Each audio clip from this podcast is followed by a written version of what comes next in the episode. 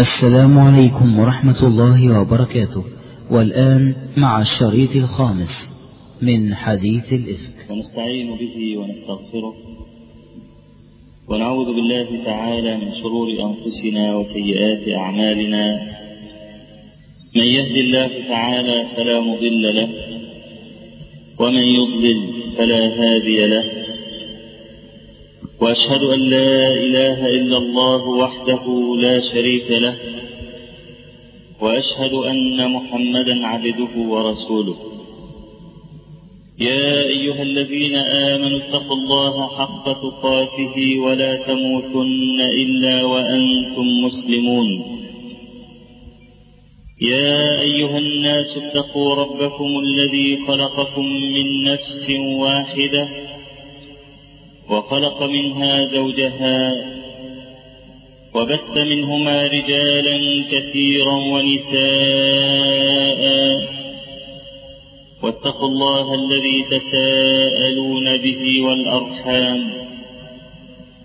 إن الله كان عليكم رقيبا. يا أيها الذين آمنوا اتقوا الله وقولوا قولا سديدا. يصلح لكم أعمالكم ويغفر لكم ذنوبكم ومن يطع الله ورسوله فقد فاز فوزا عظيما. أما بعد فإن أصدق الحديث كتاب الله تعالى وأحسن الهدي هدي محمد صلى الله عليه وآله وسلم وشر الأمور محدثاتها وكل محدثة بدعة وكل بدعة ضلالة وكل ضلالة في النار. كنا وصلنا في الدرس الماضي إلى قول أم مصطح لعائشة رضي الله عنها أيهمتا أولم تسمعي بما يقولون؟ قالت وما يقولون؟ فقصت عليها ما يخوض الناس فيه من حديث الإفك بشأنها وهي لا تشعر. قالت رضي الله عنها فازددت مرضا على مرضي. فلما دخل رسول الله صلى الله عليه وآله وسلم سلم وقال كيف فيكم؟ فقلت له أتأذن لي في أن أذهب إلى أبوي؟ وأنا أريد أن أستيقن الخبر من قبلهما. فلما دخلت على أمي قلت لها ما هذا الذي يتحدث الناس فيه؟ فقالت أمها أي بنيتي هوني عليك؟ والله لقلما كانت امرأة وضيئة قط عند رجل يحبها ولها ضرائر إلا أكثرن عليها. فقالت سبحان الله أو قد تحدث الناس بذلك؟ فبقيت تلك الليلة لا يرقأ لي دمع ولا أكتحل بنوم. حتى ظننت أن البكاء فالق كبدي فأصبحت أبكي. فلما استلبث الوحي على النبي صلى الله عليه وسلم استأمر علي بن أبي طالب وأسامة بن زيد رضي الله عنهما في فراق أهله. فقال أسامة يا رسول الله أهلك. ووالله ما, ما نعلم إلا خيرا. فقال ما يعلم لأهله من الود؟ صرح ببراءة أهله وما يحمل لهم في نفسه من الود. أما علي بن أبي طالب فقال يا رسول الله النساء غيرها كثير. فارق. واسأل الجارية تصدق فقال النبي صلى الله عليه وسلم لبريرة أي بريرة هل علمت على مولاتك شيئا؟ قالت لا والذي بعثك بالحق. ليس هناك ما أغمصه عليها غير أنها جارية حديثة السن تنام عن عجين أهلها فتأتي الداجن فتأكله. فصعد النبي صلى الله عليه وسلم على المنبر وقال أيها الناس من يعذرني من رجل بلغني أذاه في أهلي. وهو يقصد عبد الله بن أبي بن سلول. من يعذرني من رجل بلغني أذاه في أهلي والله ما أعلم عن أهلي إلا خيرا. هذه الفقرة من حديث الإفك هي موضوعنا اليوم.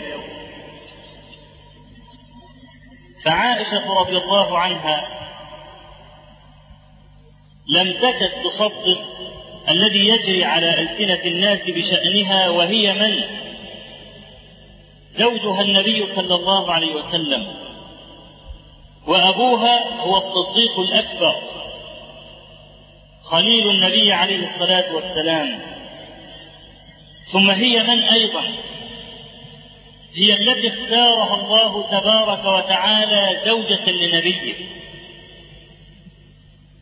ففي صحيح البخاري أن النبي صلى الله عليه وسلم قال لعائشة كان ينزل إلي الملك فيريني صورتك ويقول هذه زوجتك فأقول إن يكن من الله يمضه أي إن كان هذا حق من الله عز وجل فلا محالة كائن. فالتي اختارها الله تبارك وتعالى زوجة لرسوله عليه الصلاة والسلام وهي بنت الصديق الأكبر وهي التي سلم عليها جبريل. أيمكن أن يتصور أن تقترف جريمة زنا؟ لذلك كان هول الصدمة عاتيا جدا على نفسها. ولذلك هي تقول فبقيت الليلة أبكي. بعدما استيقنت من الخبر بعد أن سألت أمها لا يرقأ لي دمع أي لا ينقطع لي دم ولا أكتحل بنوم. انظر إلى هذه الاستعارة الجميلة. لا أكتحل بنوم لأنك إن نمت أطبقت أطبقت جفنيك كما يتخلل الكحل هذه الجفون من داخلها فيباشرها مباشرة تامة. حتى ظننت أن البكاء فالق الكبد لأنها لا تتوقع وهكذا كل مظلوم بريء حكم عليه بظلم. أمر شيء ظلم البريء. إن الذي يقترف الدم قد يسلي نفسه. قد يقول أنا فعلت ما أشتهي وفعلت الذي أريد. لكن البريء ماذا يقول؟ أخذ بغير جريرة. لذلك كانت ظلمة البريء أثقل عند الله عز وجل من السماء والأرض. في الحديث الصحيح أن النبي صلى الله عليه وآله وسلم قال ثلاثة لا ترد دعوتهم. الصائم حين يفطر. ودعوة الوالد لولده أو عليه. ودعوة المظلوم. ليس بينها وبين الله حجاب. يرفعها إليه في الغمام ويقول وعزتي لأنصرنك ولو بعد حين. ولذلك لا ترى ظالما يموت بخير. أبدا. يا معشر الإنس والجن إن استطعتم أن تنفذوا من أقطار السماوات والأرض فانفذوا. لا تنفذون إلا بسلطان. وهذا السلطان يؤخذ منه هو أيضا تبارك وتعالى. إذا لا فربنا تبارك وتعالى هو الأوحد الذي لا يكون الفرار منه إلا إليه أنت تفر من الظالم إلى أي جهة؟ إنما الله تبارك وتعالى تفر منه إليه فظلمة البريء أثقل من السماوات والأرض. لذلك أنت لا تستطيع أن تجرب مرارة هذا الظلم إلا إن ظلمت وأنت بريء. فهي بريئة بلا شك. وكيف يمكن أن تقترف هذه الجريمة؟ حاشاها. وقد رفع الله تبارك وتعالى منزلتها وشأنها أن ترتكب ما هو أدنى من ذلك فضلا عن ذلك. وما تصورت أن المسلمين يمكن أن يخوض واحد في هذا القول. لذلك كانت مرارة الصدمة عليها شديدة جدا. فقالت للنبي صلى الله عليه وسلم أتأذن لي في أن أذهب إلى أبوي؟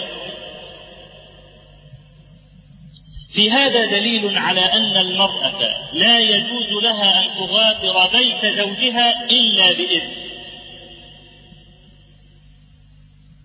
برغم أن المصيبة شديدة جدا عليها إلا أنها تستأذن لأن هذا من حق الزوج. قال صلى الله عليه وآله وسلم في الحديث الحسن إنه لا يحل لامرأة أن تخرج من بيت زوجها إلا بإذنه ولا أن تخرج من بيته وهو كاره ولا يحل لها أن تهجر فراشه وإن كان ظالما لها. فإن كان ظالما لها فقد أعذرت إلى ربها. وقد أفلح وجهها وقبل عذرها. فلا يجوز للمرأة أن تخرج إلا بإذن زوجها. فإن فعلت ذلك فهي ناشز مستحقة للعقوبة. قال شيخ الإسلام ابن تيمية رحمه الله تعالى لو خرجت المرأة من بيت زوجها بغير إذنه فهي ناشز فلا نفقة لها. لأنها ناشزة والنشوز يمنع من النفقة قالت عائشة رضي الله عنها وأنا أريد أن أستيقن الخبر من قبلهما أي من جهتهما.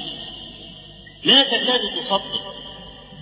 فلما دخلت على أمها قالت أحقيق ما يتحدث الناس به؟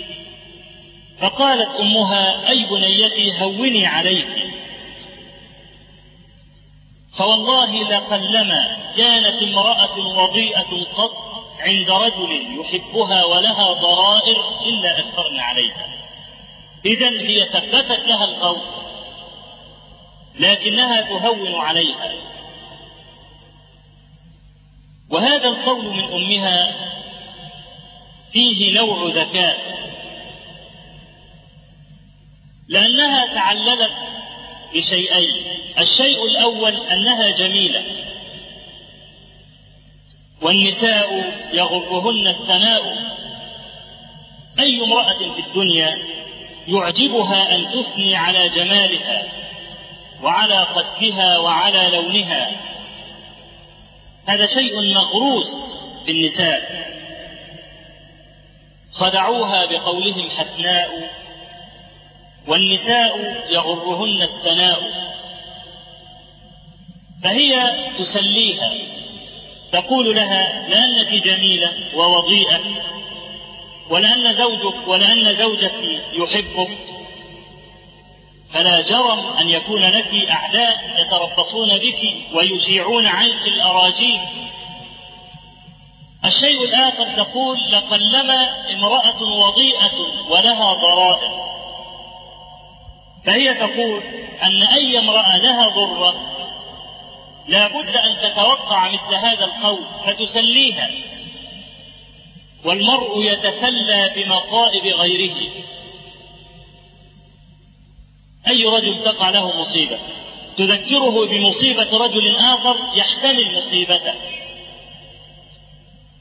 ولذلك ترى أن الله تبارك وتعالى قص قصص الأولين على النبي صلى الله عليه وسلم يسليه. يقول له لئن كان قومك قد فعلوا بك كذا وكذا فإن فرعون فعل بموسى كذا وإن يونس جرى له كذا وإن إبراهيم الخليل فعل أبوه وقومه به كذا. فينظر إلى حال نفسه وإلى حال السالفين. الذين مضوا بخير إلى الله عز وجل فيشعر بنوع تسلية ويشعر أن صدره قد درد والنبي عليه الصلاة والسلام لما جاءه رجل كما في صحيح البخاري وأخذ بتلابيبه بحاشية ثوبه وقال أعطني من مال الله فإنه ليس مالك ولا مال أبيك ولا مال أمك. حتى أثرت هذه الجدة في حاشيته صلى الله عليه وسلم. فتبسم عليه الصلاة والسلام. وقال يرحم الله أخي موسى أوذي بأكثر من هذا فصبر. فهو هنا يتسلى يتأسى بموسى عليه السلام. أكثر الأنبياء ورودا في القرآن الكريم. فهي تسليها لأن وقع المصيبة شديد جدا. قالت عائشة سبحان الله أو قد خاضوا في ذلك. يعني هي تتعجب لقد كانت تظن طوال الطريق أن هذا كذب. لكن أمها لما قالت لها هذا إذا القول حقيق فقالت سبحان الله وهذه اللفظة سبحان الله تقال دائما عند التعجب. ومعنى سبحان الله أي ننزه الله عن كل سوء وعن كل نقيصة قالوا سبحانك لا علم لنا إلا ما علمتنا. قالوا هذا بعد ماذا؟ بعد أن اعترضوا عليه. أتجعل فيها من يفسد فيها ويسفك الدماء ونحن نسبح بحمدك ونقدس لك؟ قال إني أعلم ما لا تعلمون. فلما علم آدم الأسماء كلها وتبين أن الملائكة لا يعرفون هذه الأسماء قالوا سبحانك أي ننزهك عن كل نقيصة تلحق بك؟ بل لك الكمال المطلق. فعائشة رضي الله عنها تقول سبحان الله. وهذه الكلمة تقال كثيرا. عندما يتعجب المرء من شيء لا يخطر له على بال. عائشة تقول بعد أن اتهمت ظلما سبحان الله. يعني كأن الله تبارك وتعالى أو أن الله تبارك وتعالى له الحكمة البليغة في أن أتهم بما ليس في وهذا تسليم منها بالقضاء.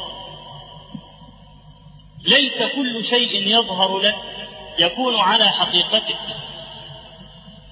أو ما قرأت قوله تبارك وتعالى عسى أن تكرهوا شيئا وهو خير لكم. وعسى أن تحبوا شيئا وهو شر لكم والله يعلم وأنتم لا تعلمون. فكل شيء يظهر لك في المصيبة لا تتصور أنه أذى. فقد يكون الخير العميم بعد هذه المصيبة. ألا ترى أن رجلا لو اشتكى من جزء من بدنه كيده أو رجله. فقال الطبيب الحل أن تقطع الرجل أو أن تقطع اليد. أليس هذا شر بالنسبة لك؟ هذا بلا شك من الشر أن يفقد المرء جزءا من بدنه. لكن بقاء الجسد منوط بقطع هذا العضو.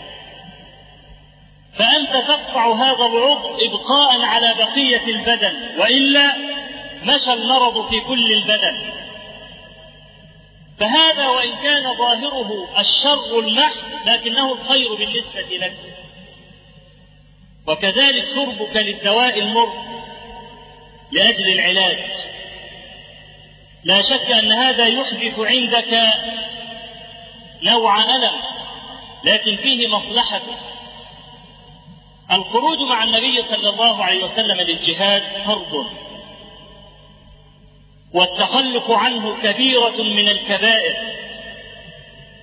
ومع ذلك قال الله تبارك وتعالى عن أقوام ولو أرادوا الخروج لأعدوا له عدة ولكن كره الله انبعاثهم فثبطهم. وقيل اقعدوا مع القاعدين. فالله عز وجل ثبتهم عن طاعة بل عن فريضة. لماذا؟ لو خرجوا فيكم ما زادوكم إلا قبالا ولأوضعوا خلالكم يبغونكم الفتنة وفيكم سماعون لهم إذا خروج هؤلاء المضرة الناجمة عنه أعظم بكثير جدا من المصلحة يجب الإيمان بالقضاء والقدر وعلاج القضاء والقدر سؤال وجواب. هذا السؤال وهذا الجواب يحل الإشكال من جذره. الذين يقولون إن كان الله تبارك وتعالى خلقنا وقدر علينا المعصية فلما يعذبنا وأنا لا أخرج من كونه ولا أخرج من إرادته ولا من أمره. إذا أنا مسلوب الإرادة. فلما يعذبني؟ هلا قلت فإن وفقني إلى الطاعة وإلى العمل الصالح فلما يدخلني الجنة؟ لماذا لا تقول, لا تقول هذه الكلمة أيضا؟ إن كان الله تبارك وتعالى خلقك لما تريد فسل هذا السؤال. لكن خلقك لما يريد هو. وهو فعال لما يريد ولا يسأل عما يفعل. أما السؤال الذي يوجه إلى كل قائل لهذه المقالة أربك ظالم أم عادل؟ هو عادل بلا شك. هل العادل يمكن أن يرد عليه هذا السؤال؟ أربك يرد عليه هذا السؤال؟ مع أن سؤالك هذا سؤال لا يتوجه إلا لفعل ظالم. كالذي يقول ألقاه في اليم مكتوفا وقال له إياك إياك أن تبتل بالماء. رماه في البحر ثم قال إياك أن تبتل بالماء. هذا السؤال يمكن أن يرد على هذا الذي فعل هذا الفعل ولا يرد على الله عز وجل. لذلك لما تقول عائشة رضي الله عنها سبحان الله تتعجب. من هذا القضاء والقدر أنها تتهم وهي مظلومة بريئة وكان وراء هذا كل خير. قال الله عز وجل لا تحسبوه شرا لكم بل هو خير لكم. وسنعلم مقدار هذا الخير عندما نتمم هذه الدروس إن شاء الله. قالت سبحان الله أو قد تحدث الناس بذلك؟ فبكيت هذه الليلة لا يرقا لي دمع ولا أكتحل بنوم فأصبحت أبكي. واستلبث الوحي. يعني غطى جبريل عليه السلام بالنزول إلى النبي صلى الله عليه وسلم. مع أنه عليه الصلاة والسلام أحوج ما يكون إلى الوحي في هذه الساعة. لكن الله تبارك وتعالى أراد أن يبتلي المؤمنين. وأن ينظر إلى الذين يسارعون في تصديق هذه المقالة وإلى الذين يقولون سبحانك هذا بهتان عظيم. حكمة بليغة من رب الأرباب. فلما استلبث الوحي طفق النبي صلى الله عليه وسلم يستشير علي بن أبي طالب وأسامة بن زيد في فراق أهله. يقول لهم أطلقها أم أمسكها؟ هذا كان السؤال. وخص علي بن أبي طالب وأسامة بن زيد بالذات لما لهما من المكانة عنده. ولأنه صلى الله عليه وسلم رباهما وهما صغار. ومعروف أسامة بن زيد الشب ابن الشب أبوه زيد بن حارثة. الذي تبناه النبي صلى الله عليه وسلم قبل نزول النهي عن التبني.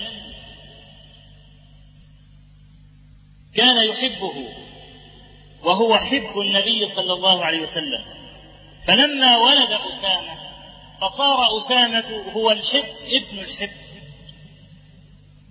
ولما سرقت المرأة المخزومية وأصر النبي صلى الله عليه وسلم على أن يقطع يدها نظر بنو مخزوم في الرجل الذي يحبه النبي صلى الله عليه وسلم أكثر من غيره فلم يجدوا غير أسامة. فأرسلوه يستشفع امرأة من مخزوم تقطع يدها هذه المرأة لأن هذا عار في العرب. فذهب أسامة فقال النبي صلى الله عليه وسلم أتشفع في حد من من حدود الله يا أسامة؟ والله لو سرقت فاطمة بنت محمد لقطع محمد يدها وشوف هنا التعبير الجميل. لم يقل لو سرقت فاطمة ابنة أو ابنة رسول الله. لا. بنت محمد. لأن محمد صلى الله عليه وسلم هنا لا يحابي أحدا. إنما يقيم الحد بنت محمد كبنت زيد كبنت عمرو لم يقل ابنتي حتى لا تنسب إلى النبي صلى الله عليه وسلم. بالحدود كما قال النبي عليه الصلاة والسلام إذا رفعت الحدود فلا شفاعة. إذا وصلت الحدود إلى الحاكم فلا شفاعة. فهي بنت محمد كأي امرأة بنت عمرو أو بنت زيد. فنظروا إلى أسامة بن زيد الشد ابن الشد وعلي بن أبي طالب لما كان عنده من المكان. طيب. لما لم يستشر أبا بكر؟ ومكانة أبي بكر عند النبي صلى الله عليه وسلم أعلى من مكانة علي وأسامة. لأن أبا بكر هو أبو عائشة طرف في المشكلة. هو طرف في المشكلة فيحيده. ونأخذ من هنا أنه يجوز للأعلى أن يستشير الأدنى في أموره. وليس هذا عيب. يعني أنت إن كنت من حكماء الزمان لا يضيرك ولا ينقص من قدرك أن تستشير من هو أدنى منك منزلة. لأن الله تبارك وتعالى قد يجري الحق على لسان هذا ويحجبه عنه. والنبي عليه الصلاة والسلام ضرب المثل الأعلى في هذا حتى يكسر من غرور أولئك. الذين يتسنمون ذروة الحب. في صحيح مسلم أن النبي عليه الصلاة والسلام كما في حديث أبي هريرة رضي الله عنه تركهم وغاب عنه. قال أبو هريرة فخشينا أن يقتطع دوننا وأن يصيبه أذى. فانتشرنا نبحث عنه. فوجدت حائطا لبعض الأنصار حائط يعني بستان وعليه سور. وباب السور مغلق. ولكنه وجد قبوا في أسفل الجدار تجري من تحته قناة ماء قال فاحتفزت كما يحتفز الثعلب. جمع أعضاءه ودخل من هذا القبر من هذه الفتحة. قال فإذا النبي صلى الله عليه وسلم مسند ظهره إلى الحائط.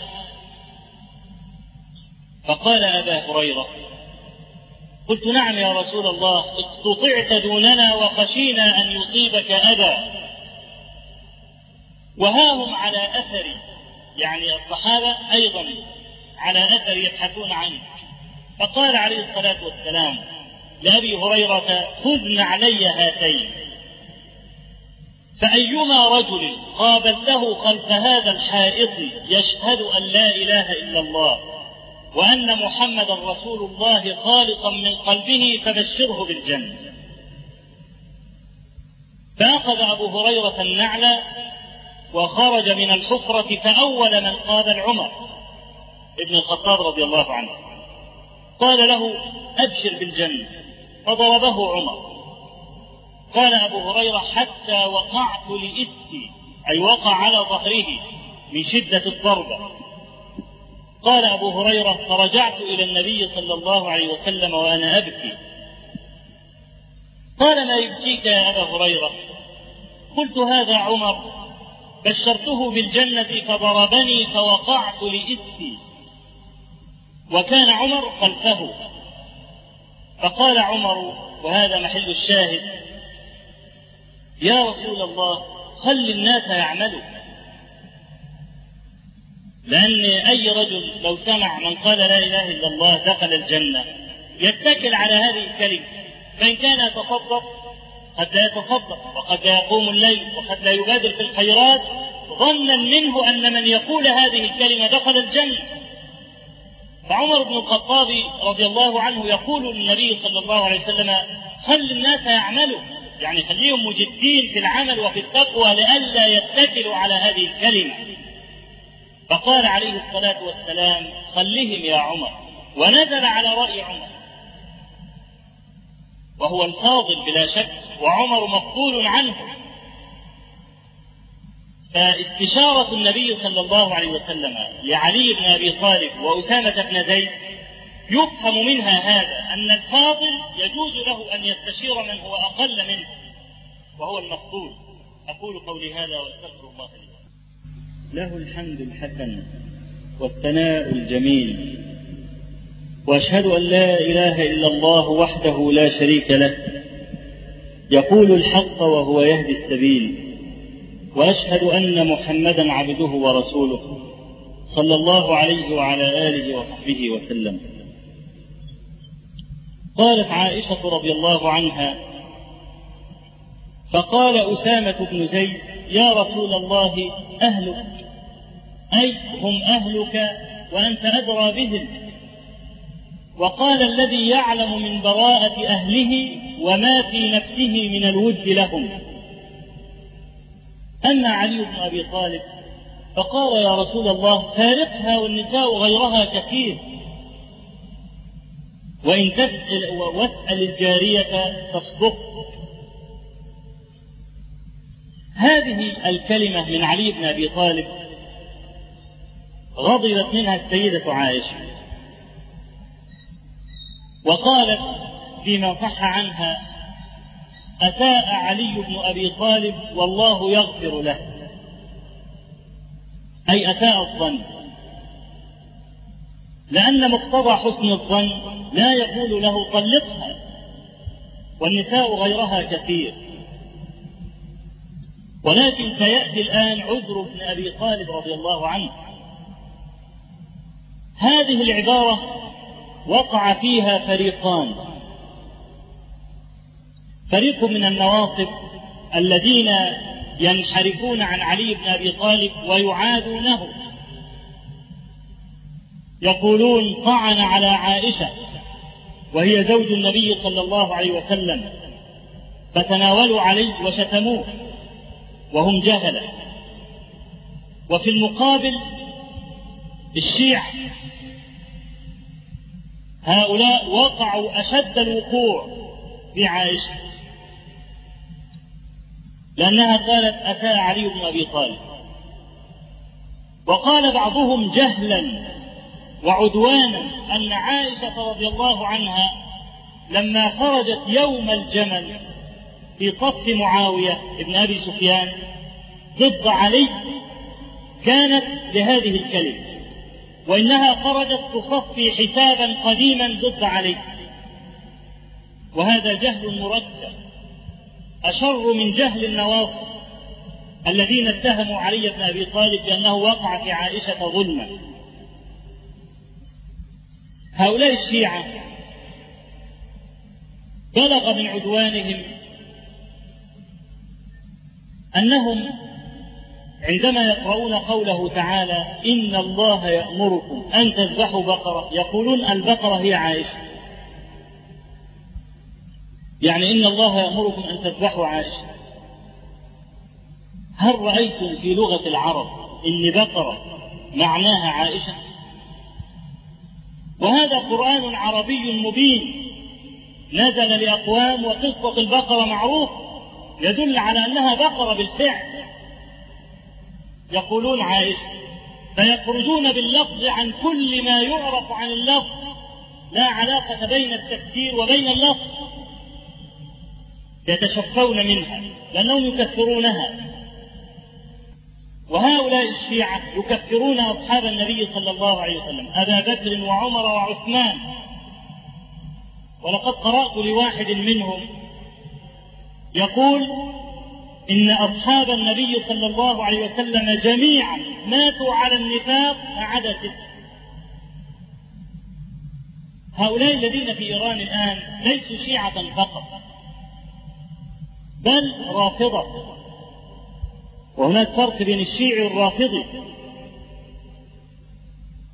الشيعي هو الذي يفضل عليا على عثمان فقط.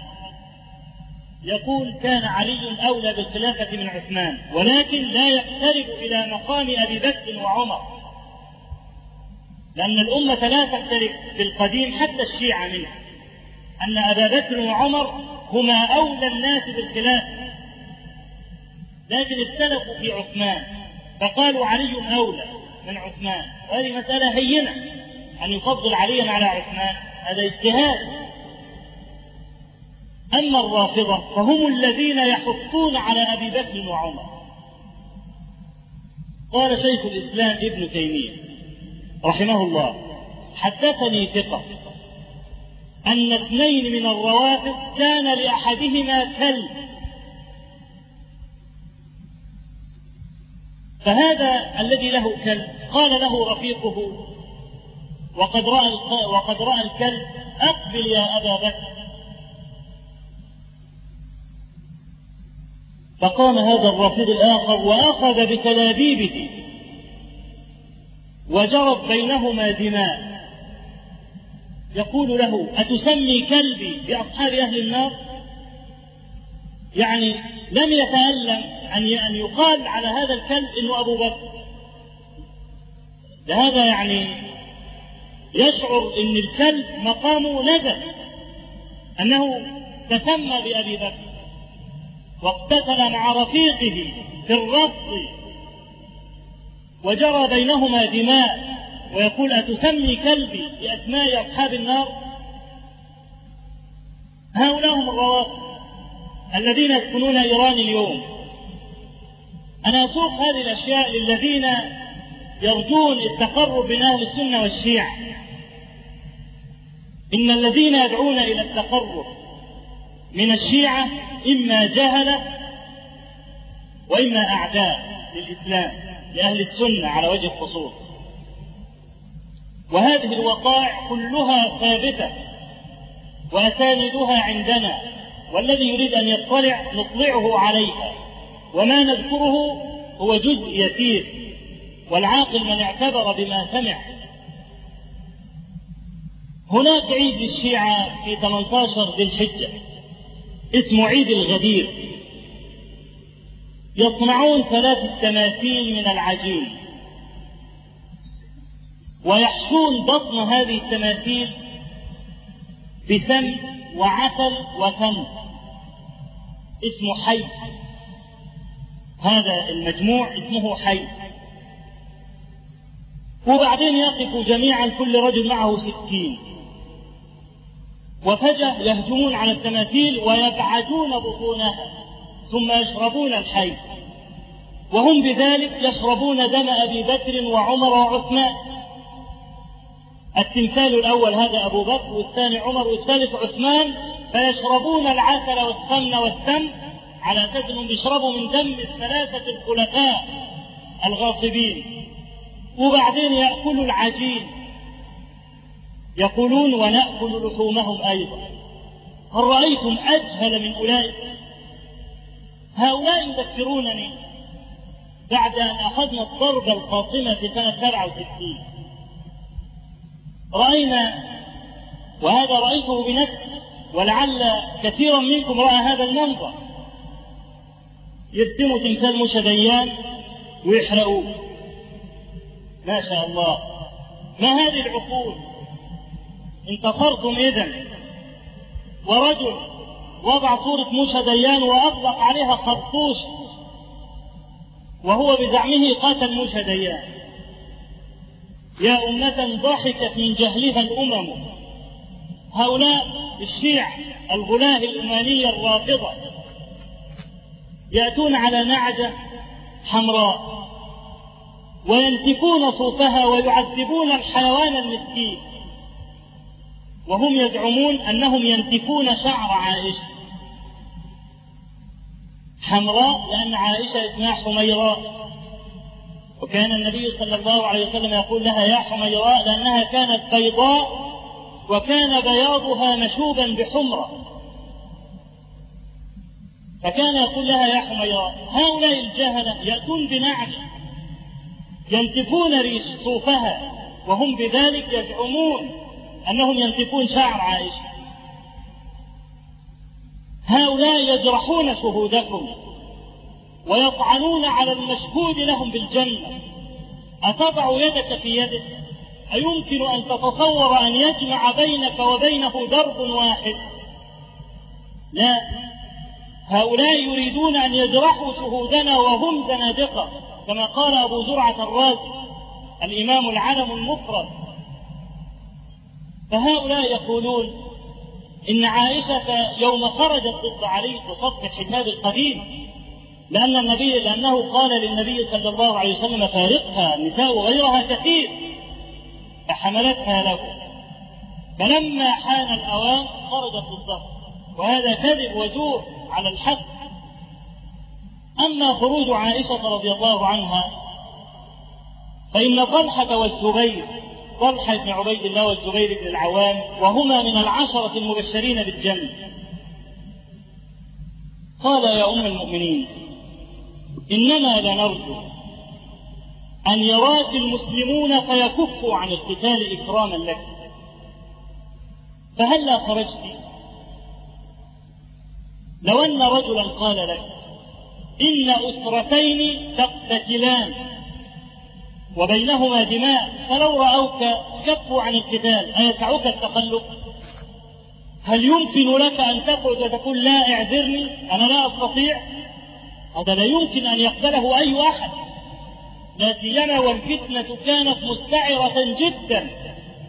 قتل مئة ألف من المسلمين في معارك الجمل وصفين وغيرها. فعائشة رضي الله عنها تقدر هذه الدماء التي ستسيل وهم ظلوا يقنعونها إنك كريمة على الجميع. لو رأوك لكفوا عن القتال. ما يسعها أن تتخلف حينئذ. فركبت على الجمل وذهبت.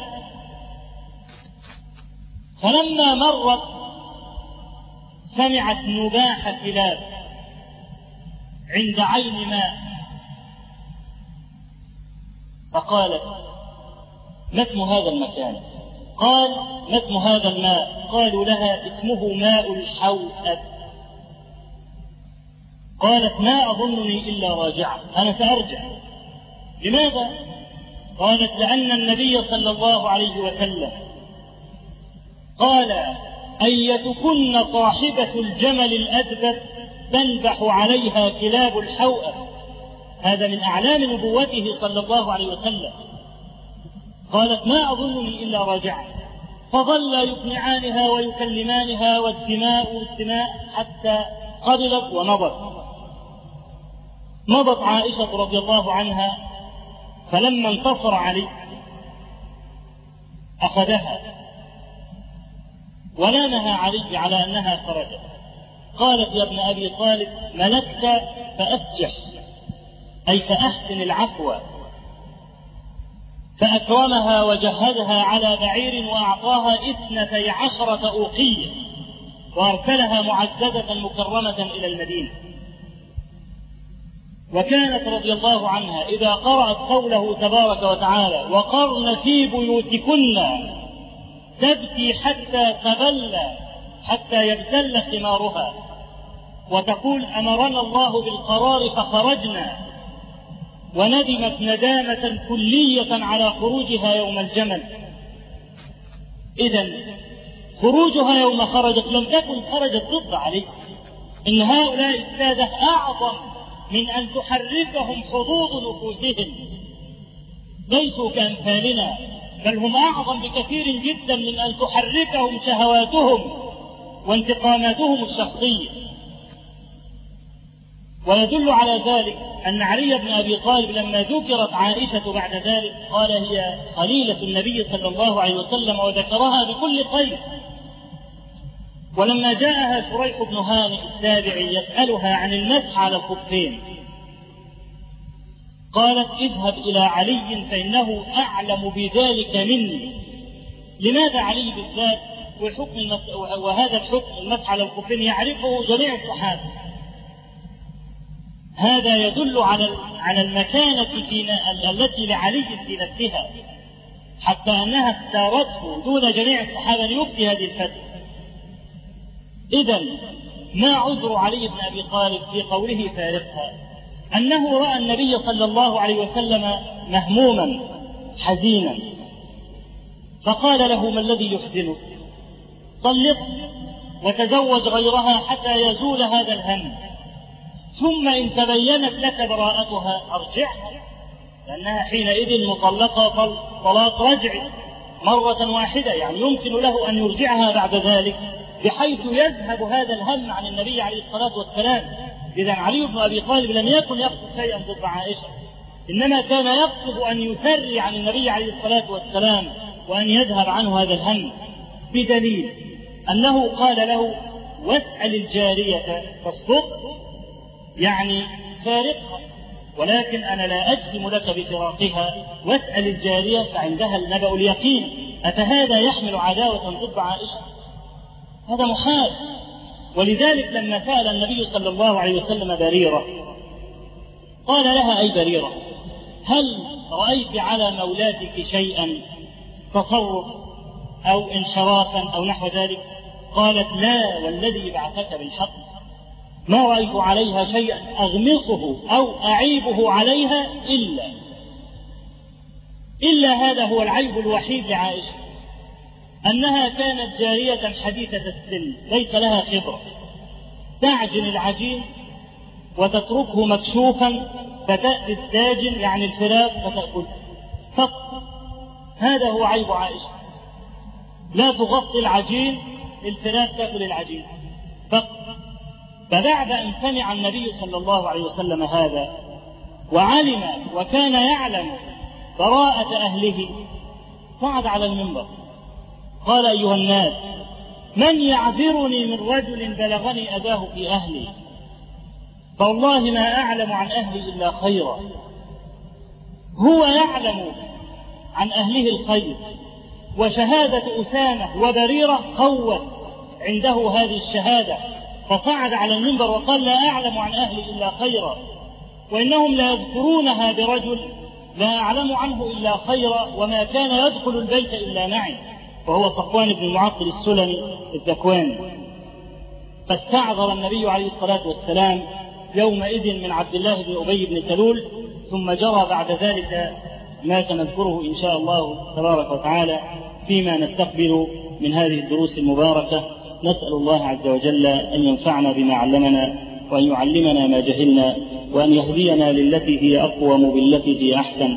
ربنا اغفر لنا ذنوبنا وإسرافنا في أمرنا وثبت أقدامنا وانصرنا على القوم الكافرين. اللهم اجعل الحياة زيادة لنا في كل خير واجعل الموت راحة لنا من كل شر. اللهم قنا الفتن ما ظهر منها وما بطن. رب آت نفوسنا تقواها وزكها أنت خير من زكاها أنت وليها ومولاها. رب اغفر لنا أجلنا وجدنا